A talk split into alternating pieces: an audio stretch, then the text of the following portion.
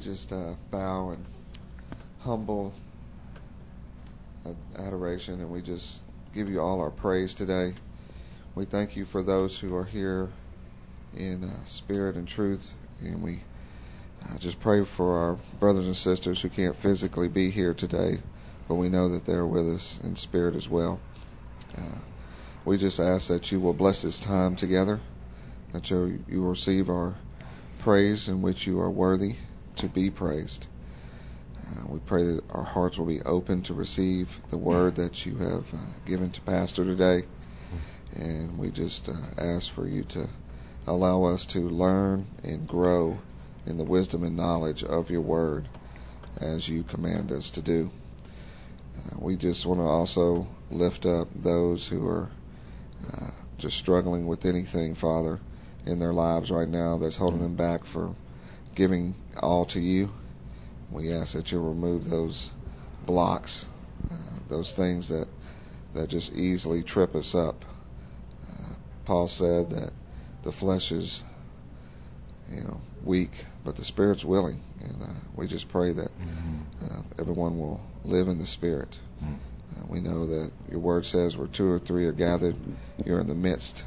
So uh, we just ask that we will just worship you in spirit and truth, and that we will encourage each other, and all the more as we see the day approaching near. We thank you for Jesus, and the salvation that he brought to bring us back in fellowship with you, God, and we ask for your continued uh, fellowship with us, and we love you and we praise you through the name of Jesus.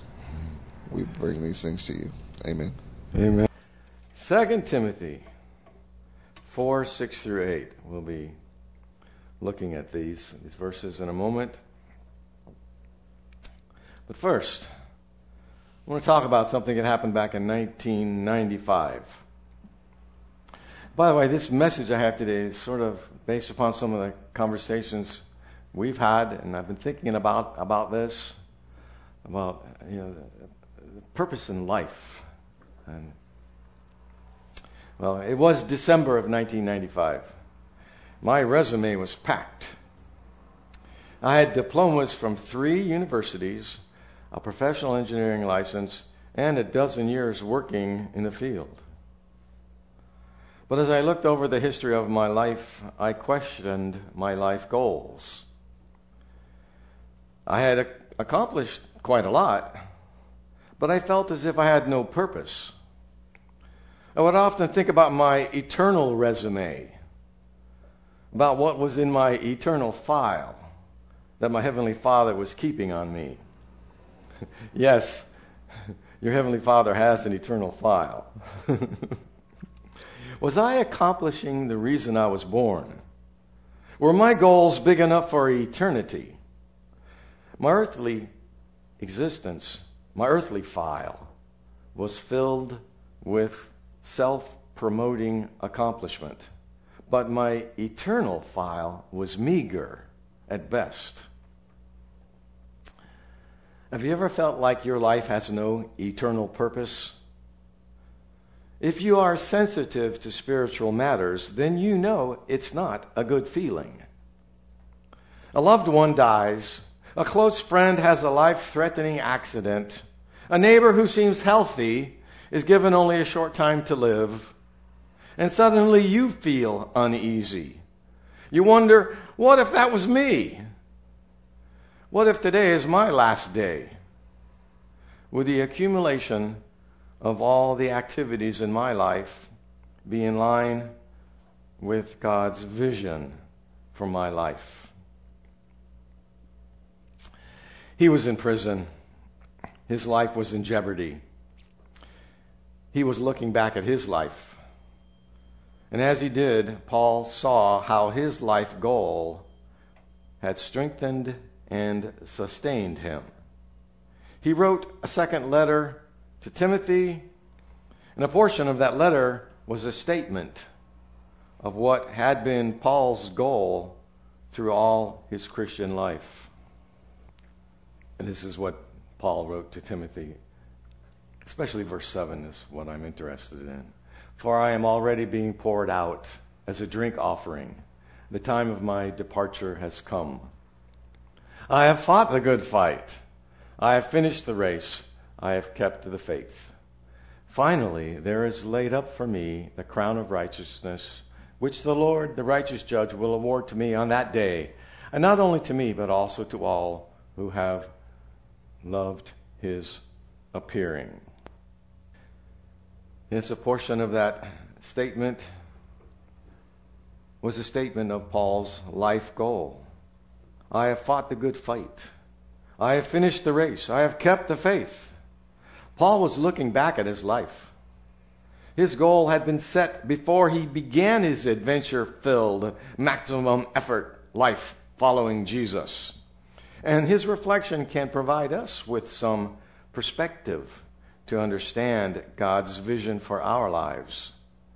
Paul's passionate reflection of his life was an expression of his life's goal.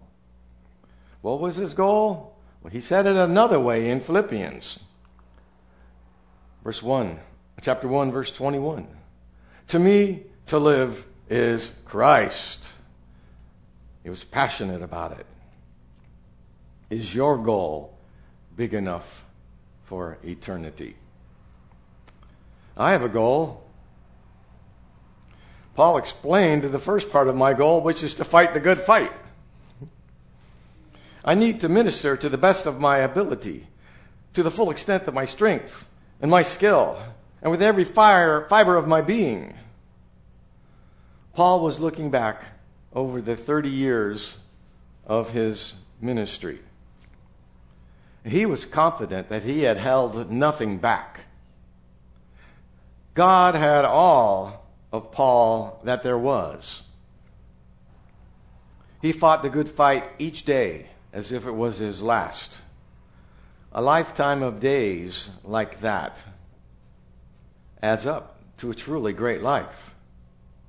In the contest of life, we battle with mediocrity, we battle with laziness, we battle with self indulgence, discouragement, doubt, and depression. These try to defeat us. But until we win the battle within, we can't do battle with the opponents that confront us in the world around us. But with the help of God's Holy Spirit, we can be transformed and then persist and win the battle. Paul was prepared. He was ready to do battle with legalism and justification by works that he faced constantly because of the Judaizers that dogged him. He was ready to denounce the false gods and pagan rituals in the religions of his time. He spoke out against social injustice. He spoke out against unrighteousness. He traveled the world and day by day, he talked and preached and debated in the battle for truth. In the same way, in our corner of the world, we confront the social issues of our day poverty, prejudice, inequality, injustice, corruption. We also have false religions to deal with, unrighteousness. And we are called, like Paul, to stand fast in our commitment to communicate the gospel to those who don't know Jesus. Paul wrote that he had finished the race. During each day of his life, he had a goal to finish one lap in his race. Well, just one lap. To know and love and serve his Savior was his goal for each day. And then at the end of his life, he could say that he had finished the race. His daily goal was big enough for eternity. And he forcefully stated that goal throughout all the days of his Christian life. Philippians chapter 3, verses 13 and 14. An example of how he forcefully stated this goal. One thing I do, I one thing I do, forgetting those things which are behind and reaching forward to those things which are ahead, I press toward the goal for the prize of the upward call of God in Christ Jesus. That should be our goal also to press toward the goal daily. That means we run flat out with arms outstretched to reach the goal, like a sprinter in a race.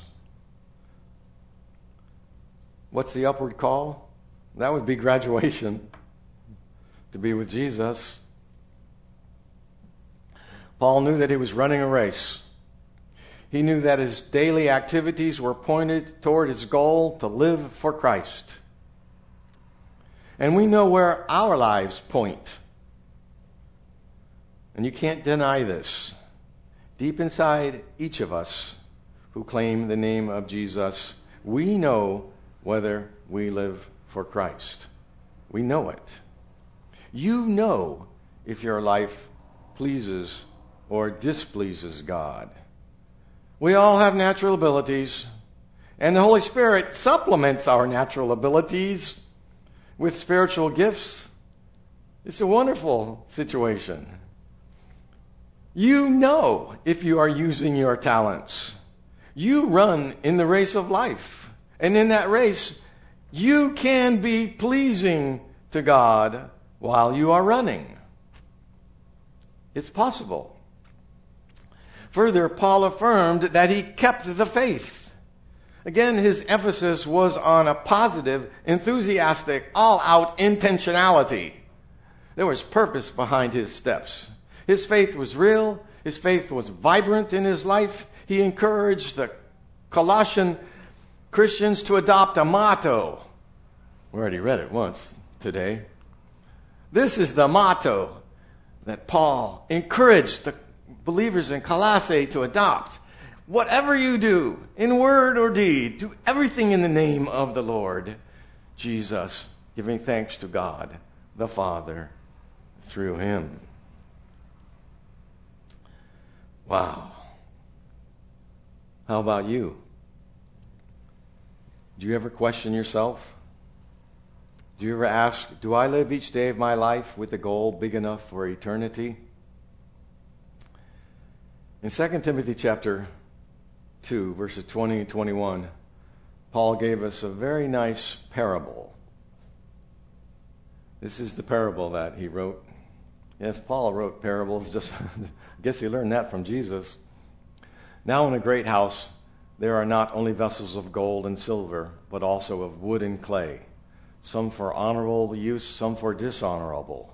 Therefore, if anyone cleanses himself from what is dishonorable, he will be a vessel for honorable use, set apart as holy, useful to the master of the house, ready for every good work. In a great and stately mansion, the master of the house maintains all sorts of containers he has some gold and silver containers. He has some earthenware containers. It doesn't matter what the containers are made of, because once they are cleaned, the master will cherish them all equally. Our Lord uses earthenware vessels like you and me, and He treats us like gold and silver. When we are cleansed and sanctified, we become useful to the Master and we are prepared for every good work. So I'm telling you that God has something for you to accomplish. Do you remember when Jesus sent his disciples into a village, telling them they would find a colt, the foal of a donkey? Jesus instructed to bring the colt to him to enable him to enter Jerusalem as prophesied by the prophet Zechariah. When the owner asked him why they were taking it, the disciples gave a prearranged password. Remember what the disciples said? The Lord has need of it. We should not be surprised that the Lord has need of us. We are important to his plans. So, I'm suggesting a password for life for you. Read it. Say it to yourself The Lord has need of me. That's your password. You've got your motto, Colossians 3:17. Now you've got your password. Your motto. And everything you do in life, do all to the glory of God. Your password. The Lord has need of me. The master chooses earthenware vessels like you and me. And then he treats us like gold and silver. We are created to be useful to the master. 2 Corinthians chapter 4 verse 7 makes that clear again as Paul wrote, but we have this treasure. This treasure is the gospel. This gospel message in earthen vessels that the excellence of all the power may be of God and not of us. It's not us, it's the gospel message within us. Our life in Christ should grip us. We should be ablaze with more than a memory of dusty words written 2,000 or thousands of years ago. Jesus himself is our life. We cannot, we should not remain silent about a life that has healed us, made us whole, and turned us into gold and silver vessels in God's eyes. And He has given us a mandate, the word that's thrown around so much these days. The mandate from Jesus. You did not choose me, but I chose you and appointed that you should go and bear fruit. We have this mandate to, to get up, to make something happen as his follower, to let your light shine in this world. Because you have the gospel within you, not to be hidden, but to be shined on a hill. And the great thing about it is being productive and communicating this life. Well, let's talk about this life. Jesus called himself our life.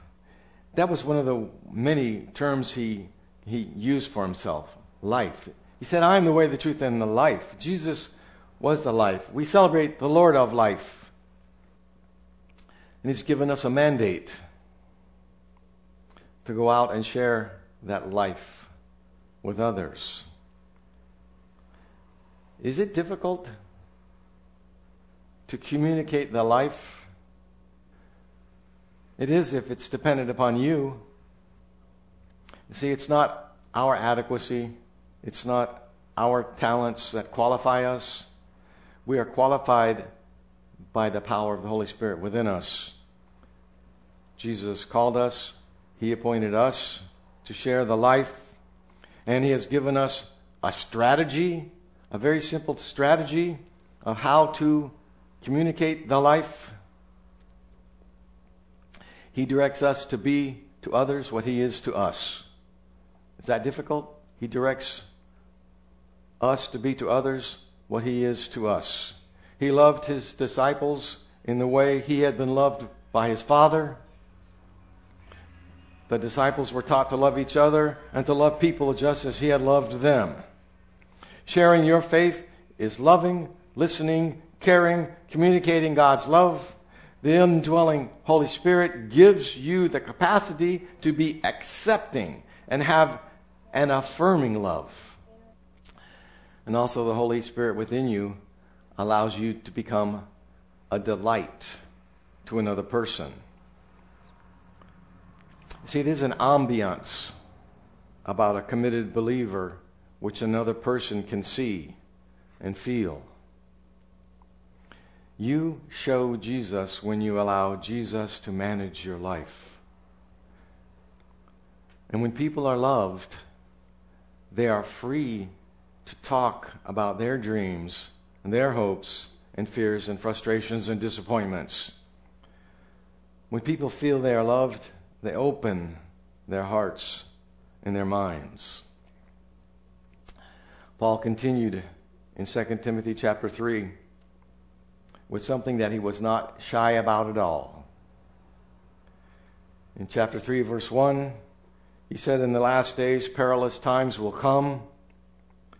perilous times are times of stress. I, I was thinking about a good way to define what perilous times are.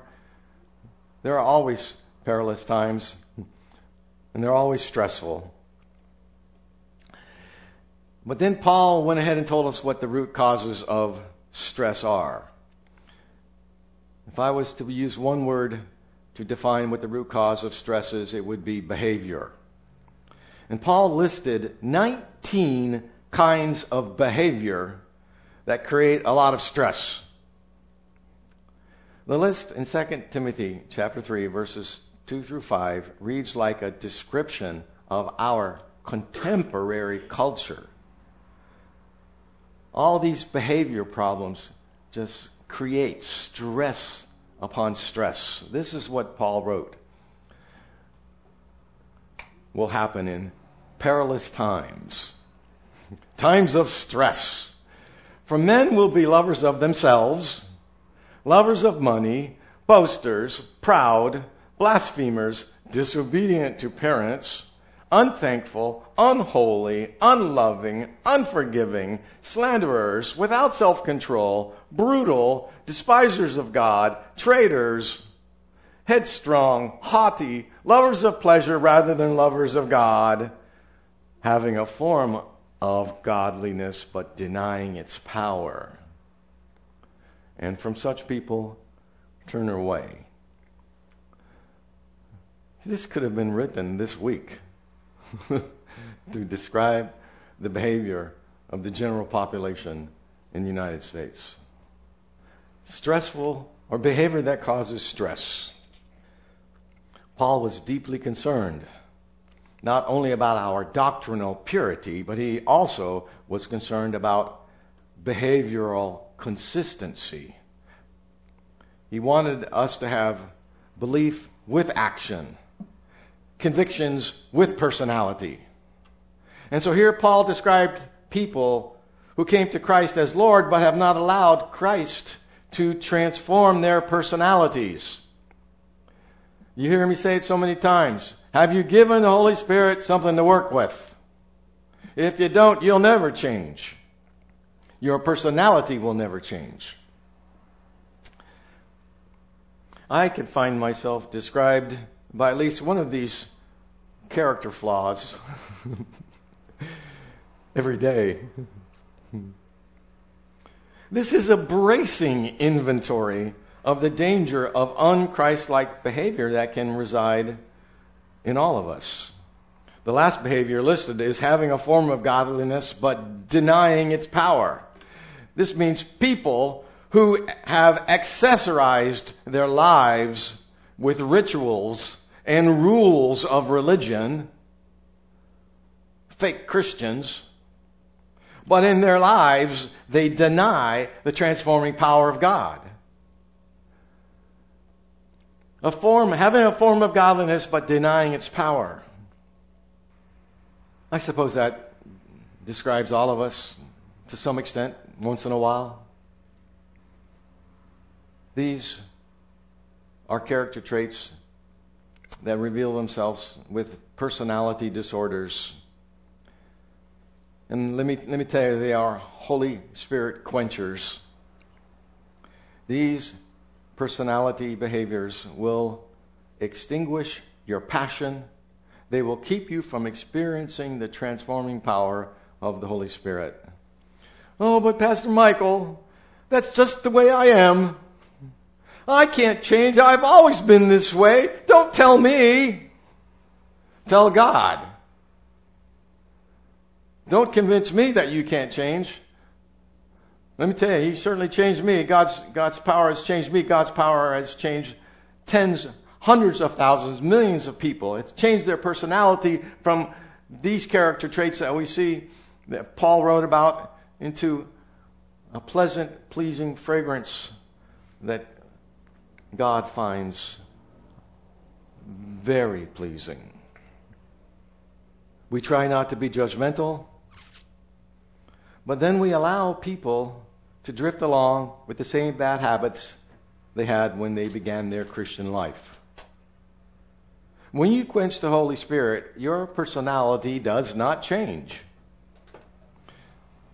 You will quench the Holy Spirit when you pour cold water on the fire of spiritual enthusiasm and expectation, the expectation of transformation, not only in yourselves, but within others as well. Your fire quenching behaviors will impact others as well as yourself. One of the spirit quenching behaviors Paul mentioned is being a lover of pleasure rather than a lover of God. This is what I was mentioning early, Brother Lonnie uh, brought me in this direction. What's your idol? You, you asked me. Yeah. And what's a person's idol? Before you dismiss this behavior as having no application in your life, stop for a moment and ask what would friends or workmates or acquaintances in the community say is the love of your life? Would anyone say, now there's a person who really loves God? Would anybody say that? See, the Holy Spirit wants to set you ablaze with love for the Father and for Jesus and for the people in your life. Putting other things, especially yourself, ahead of these three priorities will quench your spiritual fire. And did you notice what Paul said after he listed all 19 of those Holy Spirit quenching personality behavior problems? And from such people turn away. He said, don't hang out with them. That doesn't mean don't minister to them. It means don't hang with them. The church is meant to be a hospital for re- redeemed sinners who are being healed and set free and transformed, those who are called out. It was not intended to be a collecting place of religious sinners who continually release the Holy Spirit's power, who are never changed. We must confront our unchristlike behavior and expose ourselves to the Holy Spirit's healing power. That's right, it's a healing power. We can be healed of these spirit quenching personality traits.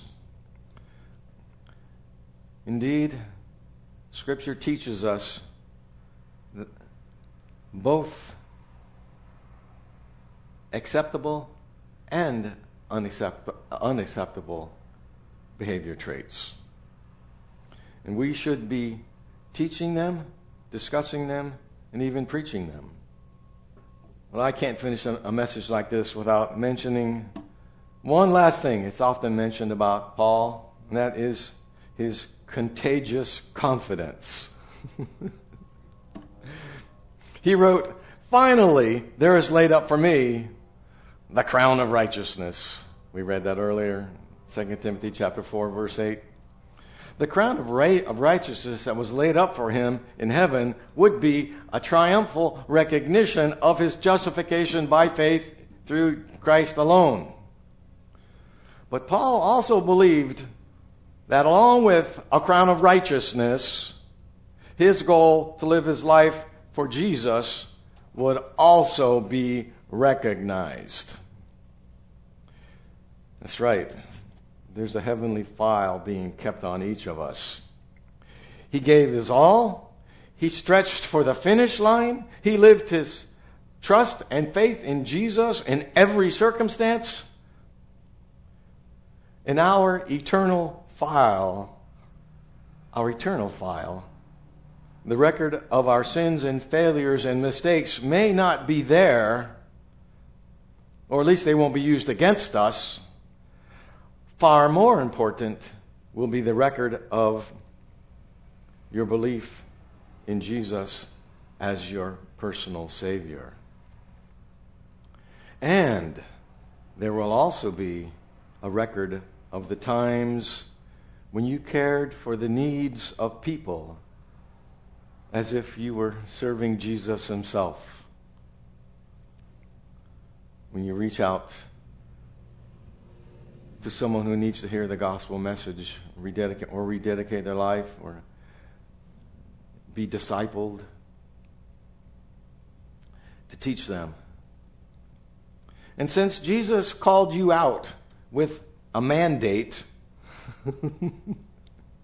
I think there will be honorable mention of the fire of your passion for living your daily life with a goal that is big enough for eternity. Amen. Hallelujah.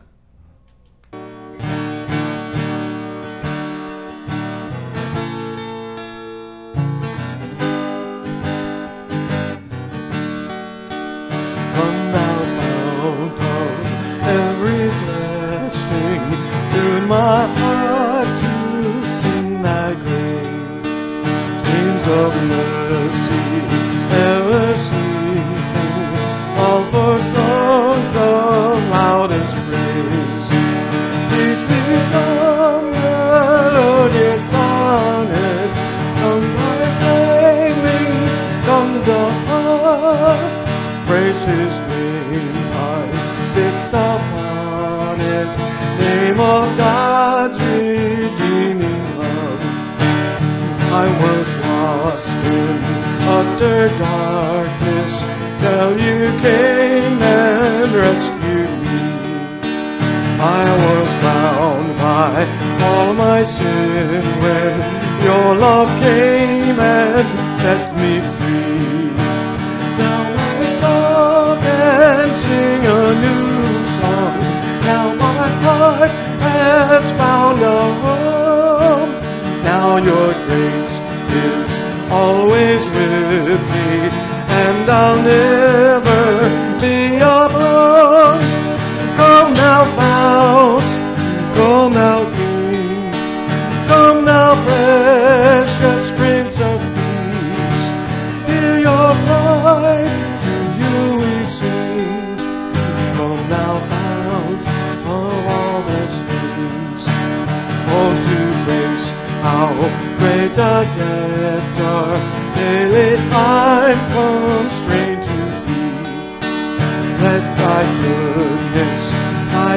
better, find my wandering